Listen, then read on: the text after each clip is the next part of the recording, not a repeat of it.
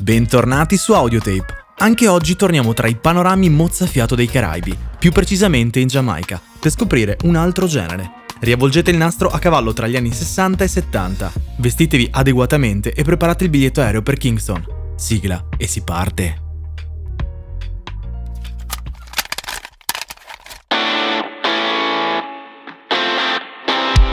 Audiotape, oltre i confini della musica. La musica dub nacque in Giamaica a fine anni 60 come diretta figlia del reggae, che come abbiamo già visto è a sua volta figlia del rocksteady e dello ska, generi nati anch'essi in Giamaica sotto l'ispirazione della musica jazz, blues e swing americana. Prima di proseguire con questa puntata vi consiglio infatti di ascoltare o riascoltare le puntate dedicate allo ska, alle origini del reggae e alla musica elettronica, che vi allego nella descrizione dell'episodio. Il termine dub, tradotto dall'inglese, significa doppiare. Il genere deve infatti il suo nome alla tecnica del dubbing instrumental, ovvero alla pubblicazione strumentale senza voce sul lato B dei singoli in formato 45 giri dei brani reggae. Semplificando, all'epoca le canzoni venivano registrate e poi vendute tramite i vinili. Sul lato A, cioè quello principale e generalmente più ascoltato, venivano inserite le tracce complete, con anche le parti vocali incise. Sul lato B, invece, venivano riproposte le stesse identiche tracce ma senza la voce. C'era solo la parte strumentale. Queste versioni, con il lato B solo strumentale, vennero chiamate dub version, cioè versione duplicata. Insomma, la base senza voce, praticamente come le basi del karaoke. Fu grazie a questa particolarità che il genere poté nascere. Chi disponeva di un sound system, di uno studio, di un mixer o di una qualsiasi tipologia di strumentazione per poter modificare il suono, iniziò a lavorare su queste tracce strumentali, per creare da esse nuovi brani. La dub è, in pratica, la versione elettronica del reggae. Una piccola precisazione.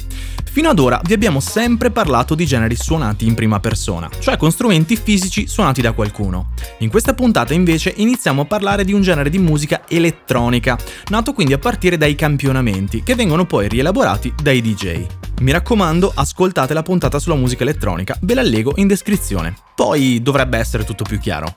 Cosa sono i campionamenti?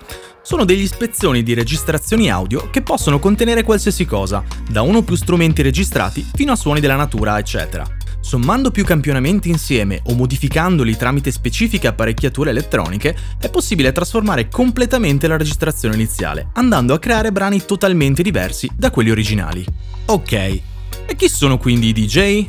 Ma soprattutto, c'erano già negli anni 60 e 70? Ebbene sì, ma in origine negli anni 40 con il termine DJ, cioè disc jockey, traducibile come fantino dei dischi, si indicavano gli speaker radiofonici, cioè i presentatori, che appunto passavano i brani in trasmissione. Ma Dopo la nascita delle discoteche nella Francia degli anni 50, cioè di locali dove si mettevano i dischi per ballare al posto di avere delle band in concerto dal vivo, il DJ divenne colui che selezionava i dischi da mettere, cioè come diremmo oggi, colui che gestiva la playlist della pista da ballo. Approfondirò meglio questo argomento quando vi parlerò della disco music. E, strano ma vero, ci sono di mezzo pure i nazisti in questa storia. A Voyager sarebbero fieri di me.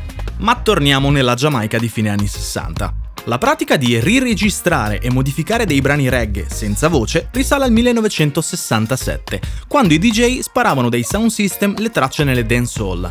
In queste versioni giamaicane delle discoteche, infatti, le persone trovavano divertente andare a ballare su questi brani dove potevano cantare loro a squarciagola i versi ed i ritornelli. Inoltre, già attorno al 1969, qualche DJ iniziò a praticare il toasting sopra le registrazioni modificate e senza parte vocale, andando a reinterpretarle in modo completamente nuovo. Cos'è il toasting, vi starete chiedendo adesso? È una pratica vocale dove si parla o canticchia sopra delle parti strumentali al fine di creare un flusso sonoro ininterrotto. È una via di mezzo tra una rappata e quello che fanno i vocalist in discoteca per caricare la gente in pista da ballo. Questa pratica sarà infatti fondamentale in futuro proprio per la nascita del rap.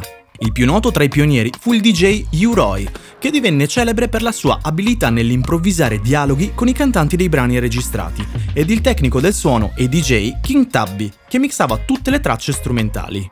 King Tubby in particolare approfondì ulteriormente le sue sperimentazioni con le dub version e nel suo studio casalingo a Waterhouse, nel ghetto di Kingston, iniziò a modificare queste tracce in modo da dare maggior risalto e profondità a basso e batteria, dando loro un ruolo di primissimo piano. In particolare il basso ottenne una profondità di suono enorme. Questo suo operare sulle tracce venne apprezzato dai fan del genere, che lo interpretarono come uno spogliare i brani portandoli alla loro radice, facendo emergere tutto il sound ed il groove. Grazie al lavoro fatto da U-Roy e King Tubby, molti artisti iniziarono a prendere questa strada e dal 1973 comparirono i primi dischi di dub music, trasformandolo da semplice variazione ballabile del reggae, pensato solo per le feste nelle dancehall, a vero e proprio genere musicale. Produttori importanti di questo periodo furono Bunny Striker Lee, Augustus Pablo, Kate Hudson, Lee Scratch Perry, Glenn Brown e Prince Tony. Ma la sua storia non finisce qui. Dal 1976 in poi la musica dub era in Giamaica seconda solo al reggae di Bob Marley e iniziò poco a poco a conquistare la scena anche nel Regno Unito, grazie ad etichette come la Island Record. A dire il vero, già dagli anni 60 generi come Sky Reggae, assieme al rock di band come I The Who, erano diventati la musica di bandiera di sottoculture giovanili come quella dei Rude Boy e dei Mood.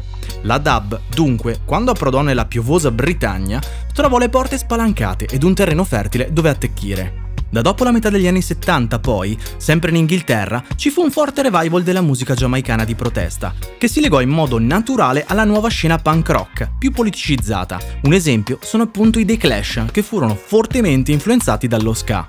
E a proposito, in Inghilterra la dub va ancora tantissimo come genere, e sempre continuando con le curiosità, Damian Marley, uno dei mille mila figli di Bob Marley, è un famosissimo artista dub. I generi derivati o comunque influenzati da questo sono il trip hop, la jungle, rockers e il rap. E con questo anche la pillola di oggi è giunta al termine. Vi ricordo come al solito che troverete la playlist nella descrizione dell'episodio assieme al nostro Linktree per poterci seguire anche sui social. Vi basta semplicemente cliccare col dito da telefono e col mouse da PC sulle scritte che trovate a fianco all'immagine della puntata ed entrerete così nella descrizione. Ah, i link funzionano solo se li aprite dall'app di Spotify. Vi consiglio inoltre di ascoltare o riascoltare la puntata dedicata al reggae e allo ska per potervi godere al meglio questa. Ve le allego ovviamente assieme a tutti i link in descrizione. Ciao da Busso e buon ascolto!